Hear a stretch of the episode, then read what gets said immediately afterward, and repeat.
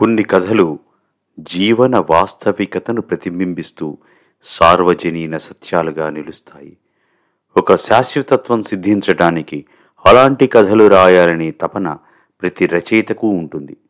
తగిన తాత్విక భూమికను ఏర్పరచుకుని కథను ఒక కళావస్తువుగా మలచడానికి కథకుడు శ్రమపడి తీరాలి మానవతా విలువలు పెంచి పోషించే కథలంటే శ్రీ దాట్ల దేవదానరాజు గారికి చాలా ఇష్టం. ఒక జీవిత సత్యాన్ని ఒక నైతిక సంఘర్షణని ఆవిష్కరించినప్పుడే కథా ప్రయోజనం నెరవేరుతుంది అంటూ తాను ఈ కథను ఎందుకు రాస్తారో శ్రీ దేవదానం రాజు గారు చెప్పడం జరిగింది. శ్రీ దాట్ల దేవదానం రాజు గారు యానాం కథలు అనే పుస్తకాన్ని కూడా వ్రాయటం జరిగింది. వీరు రాసిన కథల గోదావరి అనే సంపుటిక నుంచి కిటికీలోంచి గోదావరి అనే కథను మనం ఇప్పుడు విందాం. ఏట కోసం వెళ్ళి నీటిలో బెడ్డేసినట్టయినది బతుకు. మెల్లగా తనలో తాను అనుకుంది గంగి. ధర్మారావు విన్నాడు. బుట్టలోంచి చిన్న పెద్ద చేపల్ని వేరు చేసి సంచుల్లో సర్దుతున్నవాడల్లా ఆగి గంగికేసి చూశాడు. నీకు ఇదేం రోగం వచ్చిందే? ఉన్నట్టుండి నీకేదో లోటు చేసినట్టు ఊరికి ఇదైపోతావు బతుక్కేం బంగారం కదా? ఎవడి మూచెతి నీళ్ళు తాక్కుండా ఎవడిని అడుక్కోకుండా ఒకరికొకరం తోడుగా బతుకున్నావా లాక్కొస్తున్నాం కదే. ఇంకేటి? అన్నాడు ధర్మారావు విసుగ్గా. యథాలాపంగా అనేసాడు గాని గంగి బాధ తెలుసు గంగి కోరిక తెలుసు. కూర కట్టి పెట్టుకున్న చేపల్ని గరకు రాతి మీద తోముతుంది కొలుసులు లేకుండా గీకి అవును మరి ఏసాడు గాలం తగిలింది చేప అన్నట్టుందా? కడుపు పండినప్పుడే ఏరిగీకినట్టు తెలిసిందా? సొంతానికి పరాయిదానికి తేడా లేదా? ఎన్ననుకున్నా లోటు లోటే కదా. పడవ రాట కట్టిన కత్తిపెట్టి తీసింది. చేపల్ని ముక్కలు ముక్కలుగా కోసింది. శుభ్రంగా కడుగుతోంది. ధర్మారావు మరి మాట్లాడలేదు. మెడ చుట్టూ చేతులేసి వీపు మీదకెక్కి ఊగుతున్న రాముడిగాడిని నెమ్మదిగా దించాడు. రెండు సంచుల నిండా చేపల్ని నింపుకుని పడవ నుంచి కింద గెంతాడు. ఒడ్డున నడవసాగాడు. కనుమరుగయ్యే వరకు ధర్మారావును చూస్తూనే ఉంది గంగి. చప్పుడైతే ఇటు తిరిగింది. పిల్లలు. రాము గౌరి పడి చెక్క మీద నుంచి దూకుతూ గెంతుతూ ఆడుకుంటున్నారు. అది పిల్లల్లోకం మందంగా ఉండే రేకు దాని మీద ఇనుప పొయ్యి చిదుగులు వంట చెరకుగా ఉపయోగించే నీటిలో కొట్టుకొచ్చిన చిన్న చిన్న పుల్లలు పొయ్యిలోకి దూర్చి కొద్దిగా కిరసనాలు పోసింది. వెలిగిచ్చిన అగ్గిపులను గాలికి ఆరిపోకుండా దోసిలు ఒగ్గి పుల్లల్ని అంటించింది.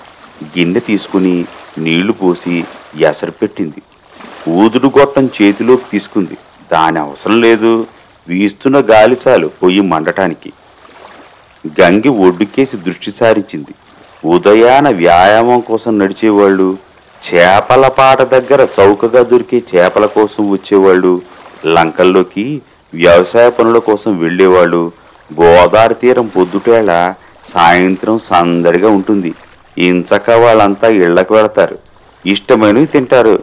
కావలిస్తే హోటళ్ళలో భోజనాలు చేస్తారు. సినిమాలు టీవీలు చూస్తారు. ఆ ఆనందం తమకేది? తనది నూతిలో కప్ప జీవితం. ఇరుకైన జీవితం. మార్పు లేకుండా ఒకేలా సాగిపోతున్న జీవితం. దానికి సాయం కడుపు పండని జీవితం. ఎవరి మీద నింద వేయాలో తెలియని జీవితం. గోదావరి కేసి ముఖం తిప్పింది. మోకాళ్ళపై తలపెట్టుకుని నిదానంగా చూసింది. వారచూపుతో చూస్తుంటే కిటికీలోంచి గోదారిని చూస్తున్నట్లుంది. గోదావరంతా బల్లపరుపుగా ఉంది. కిటికీ చిన్నదే కానీ చూసే చూపు విశాలం. మసగ్గా అవతల ఒడ్డున ఉన్న దుర్గగుడి అవపడుతుంది. అక్కడక్కడ వేటనావలు. మధ్యలో మోటార్ శబ్దంతో నీటి మీద నాజుగ్గా జారుతూ వచ్చే ఇసుక నావలు. అంతా చెట్టు చేమ కనిపించిన నీటిమయం బతుకు పోరాటాల్లో ఎవరి పరుగులు వారివి? నిట్టూడ్చింది కంకి ఊడుపుగా విసిరిన వలలో చిక్కిన చేపల్లా అయింది తన బతుకు. ఆనుపాను తెలియని ముచ్చటల మధ్య గడిచిపోతోంది కాలం. తను ఎలా ఉండాలో తనకే తెలియని పరిస్థితి. ఒకళ్ళకు చెప్పుకుంటే తీరేది కాదు ఒకళ్ళు తీర్చేది కాదు. ఎవరి బాధలు కష్టాలు వారివి. గుండెలోంచి తన్నుకొచ్చిన లబ్డప్ శబ్దంలా మనసు. కుదురుగా ఉండదు. ఇంత భూ ప్రపంచకంలో తనకుండే నేల ఎంత? రెండు సెంట్లు. ఇళ్ళెంత ఒంటి నీట్రాడ గుడిసె. ఎండు కొబ్బరాకులు తడి కట్టిన గదులు. ఇల్లు అని చెప్పుకునే దానిలో నెలకు వారం రోజులు ఉండటం గొప్ప. మిగిలిన రోజులన్నీ నీళ్ళ మీదే సవ్వారియే ఇంటి దగ్గర ఇసుమంత మట్టి లేదు. మట్టిలోంచి తొంగి చూసే పచ్చని మొక్క లేదు. పూలు లేవు పూల వాసన లేదు. నిత్యం తడిలో నానాలి. పైగా చేపల కంపు. కష్టమంతా తింటే కరిగిపోయేదే దాచుకునేది కాదు. సముద్రంలో కురిసేటి వానల రాత్రంతా వేట తిప్పలు.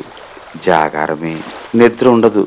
కంగుమని మోగిన జలజల జారిన రవ్వంత సంతోషం. గోదావరి తీరాన పొద్దుటాల నుంచి లంగరేసిన గూటి పడవలా ఉన్న చోటునే ఉన్నట్లే. ధర్మాల మా మంచోడే. కాకపోతే ఆడిదంతా పీత నడక బద్ధకం. విదిల్చుకుని పనిలో పడ్డాడా? ఉల్డరగడు అనుకుంది. ముగ్గుండి ధర్మాల మామ అని పిలవడం తనకెంతో ఇష్టం. తనకు మాత్రం పనేముంది? పిల్లగాళ్ళకు స్నానం చేయిస్తుంది. పిల్లదానికి పేలు చూస్తుంది జడలు వేస్తుంది పాచిగిన్నెలు కడుగుతుంది. ఈ పడవే ఇల్లు. శుభ్రంగా ఉండేలా చూస్తుంది. ధర్మాల మామ రాత్రి కష్టఫలాన్ని ఒడ్డున జరిగే చేపల పాటకు పట్టుకెళ్తాడు. అక్కడేమో చేపలు రొయ్యల సంచుల్ని తట్టల్ని వరుసగా క్రమంలో పెడతాడు. నేల మీద గోనె సంచి పరిచి సరుకు వేలం వేస్తాడు. ధర నిర్ణయించి హెచ్చు నుంచి తక్కువకు వెలకడుతూ పాట పలుకుతారు. ఏ మొత్తం దగ్గరికి ఎవరు చేయి చాపుతారో లేదా నోరు తరుస్తారో వాళ్ళకి ఆ గుట్ట సొంతమవుతుంది. ఒక్కోసారి పెద్ద చేప ఏదైనా దొరికితే పాటదారుకు తెలియకుండా దారిలోనే అమ్మేస్తారు కొంతమంది.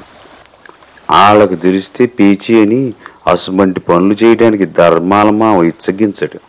ధర్మాల మావ అంటే పడి చచ్చే ఆడది ఒక్కటి ఉందట. అంతా వట్టిదని విమానకం చేస్తాడు. పెద్దింటి రంకు పెద్ద మనిషి బొంకు ఈదికి రావంటారు.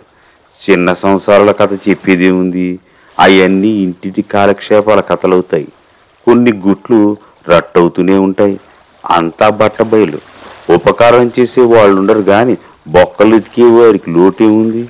అయినా ఆడి మాట తను నమ్ముతుంది. ఆడికి అలాంటి బుద్ధులు లేవు. అప్పుడప్పుడు మోతాదుకు మించకుండా తాగుతాడు. మధ్యాహ్నం దాకా అయిపోలేడంటే మందు బిగించి వస్తాడన్న మాట. తాగాడంటే నోట్లోంచి మాట రాదు. ఉలుకు పలుకు లేకుండా ఉండిపోతాడు. పిల్లల్ని గారాభంగా చూసుకుంటాడు. తినడానికి అవి ఇవి తెచ్చి పెడతాడు. ఒడ్డు నుంచి బెడ్డలేసే రకం కాదు. ఒకళ్ళ జోలి గొంతు లేదు. తన మానాన తనుంటాడు. ఎదుటోడికి సాయం చేసే నైజం.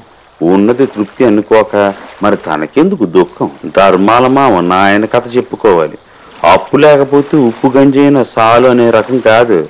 అనుకున్నది అనుకున్నట్లు జరిగి తీరాల్సిందే. తన ఇష్టాల విషయంలో రాజీ పడడు. సరసమైనోడు జల్సా పురుషుడు ఆయన గారు చెప్పే కథలకు జనం చప్పట్లు కొట్టి ఈలలేసేవాడు. బోలెడు సత్కారాలు పొందేవాడు.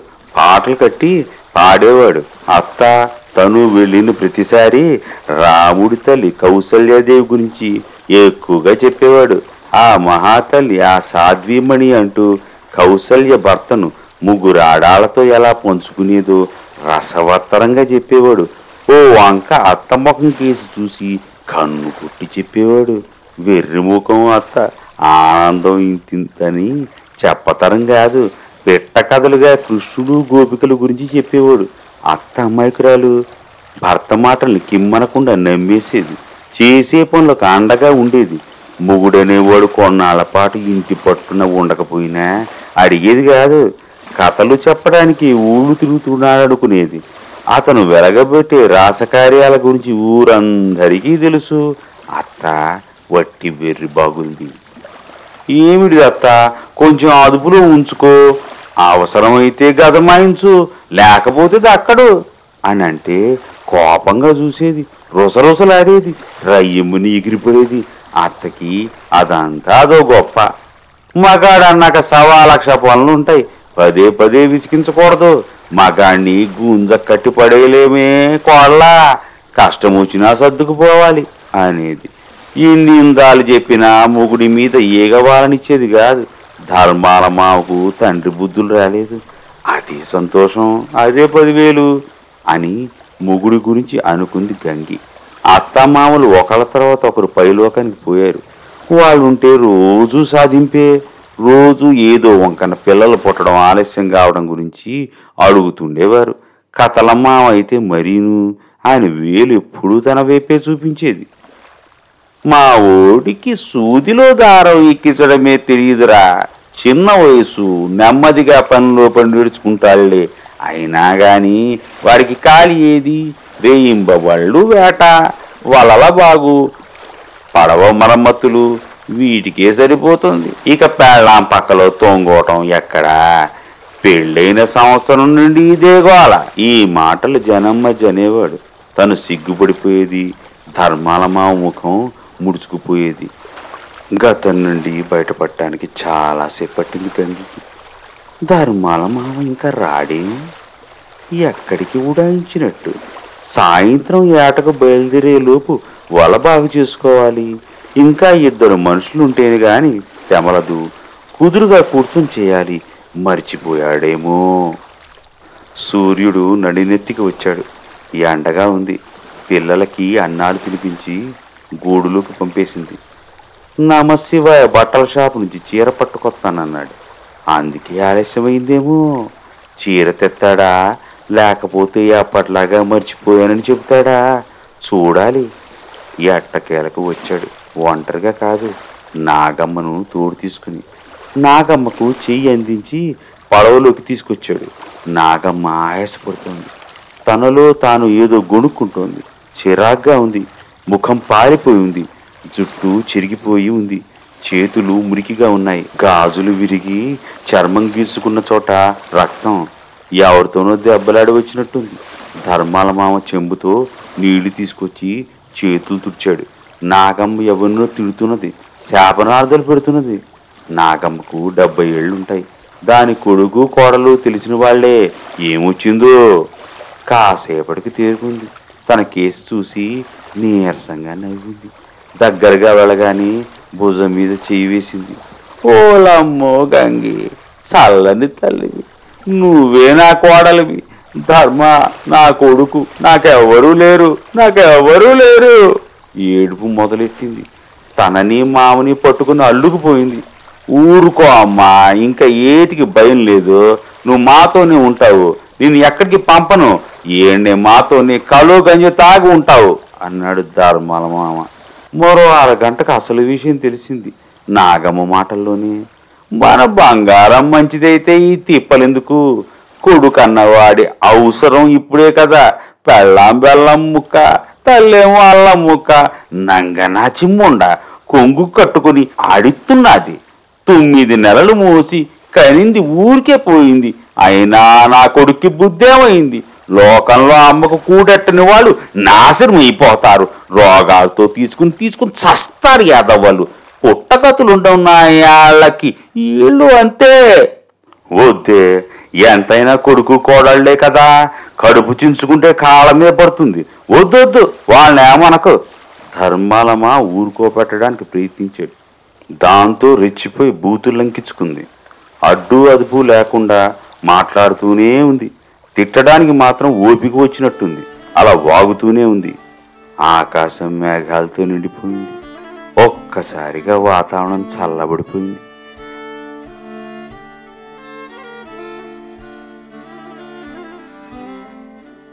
గంగి చివాలన లేచింది.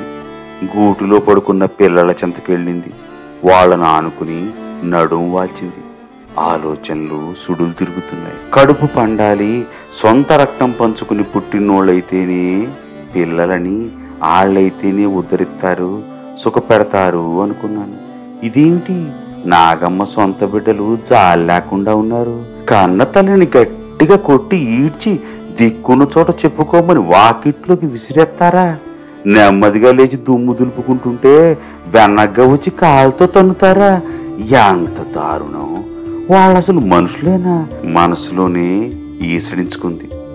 రాలిన పండుటాకుల మించి నడుస్తున్న చప్పుడు. ఎవరో ఎవరినో గొంతెత్తి అరచి నిలదీస్తున్నట్టు ఉద్వేగ భావచలనాలు అక్కరకొచ్చే జీవన సత్యాలు మనసు లోపల పొరల్లో రగిలిన మాటల పిడుగులు. గతంలో తొమ్మిది మాసాలు మూసి కనగానే బిడ్డ దక్కనప్పుడే గర్భశోకం అనుకునేవారు. ఇప్పుడు అలా కాదు. బిడ్డ పెరిగి గడ్డాల నాడు అన్నం ముద్ద తినిపించకుండా ఏడిపించి ఇంటి బయటకు విసిరేసినప్పుడే చెడ్డ పుట్టుక అనుకుంటున్నారు. అనుక్షణం మీ క్షేమం కోరి పిదపకాలంలో ఉద్ధరిస్తారని కళ్ళు కన్న వాళ్ళు రావాళ్ళు.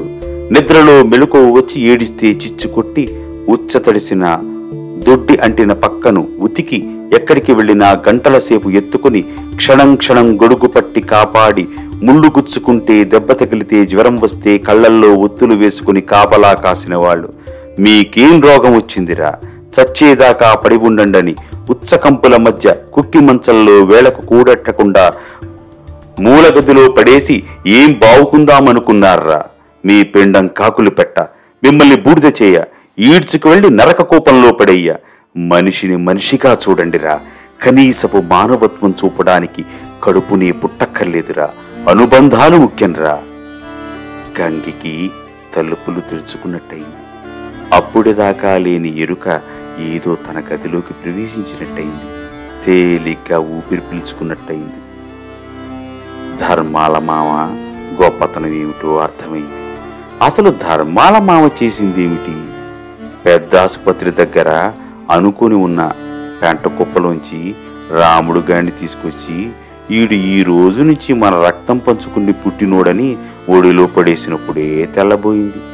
ఆ తర్వాత కొన్ని రోజులకే ఊరి పొలిమేర అమ్మోరి గుడి దగ్గర నుంచి ఎవత్తో కనిపారేసిన గౌరిని తీసుకొచ్చినప్పుడు కోప్పడింది. అంత ఇష్టం లేకుండానే సహజంగా పిల్లల పట్ల ఉండే ప్రేమ మమకారంతో సాకుతోంది. కిటికీ లోపలి చీకటికి వెలుగు ద్వారం. కిటికీలోంచి చూస్తే గోదారి తల్లి నిర్మలంగా ఉంది. తీరాన్ని ఢీకొడుతున్న అలలు మాత్రం ఏవో జీవన పాఠాలు చెప్తున్నాయి. అంతా మామూలే అన్నట్టుగా పడవ అటూ ఇటూ ఊగుతుంది. బయటి లోకం డబ్బు సంబంధంతో నిండి అసూయ స్వార్థంతో కునారిల్లుతోందని నాగమ్మని చూసి తెలుసుకుంది. పిల్లలిద్దరినీ నాగమ్మ ఒడిలో ఉంచింది. నాగమ్మ కంటి నుండి జలజలా కారుతున్న కన్నీళ్ళని చెంగుతూ తుడిచింది. ధర్మారావు కేసి ప్రసన్నంగా చూసింది. నాగమ్మ నా అత్త వీళ్ళు మన పిల్లలే.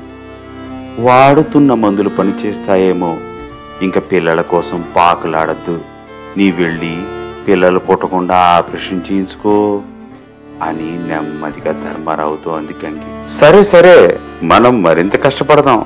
నలుగురం ఐదుగురయ్యాం. ఇక ఈ రోజు నుంచి నిషాజోలికి వెళ్ళనే వెళ్ళను. హాయిగా నవ్విస్తూ అన్నాడు ధర్మారావు. మానవత్వం గుబాళించిన వేళ ఇది. ఆ పరిమళం దిగంతాల వరకు పాకుతుంది. ఆకాశం నుండి చిరుజల్లులు కురవసాగాయి.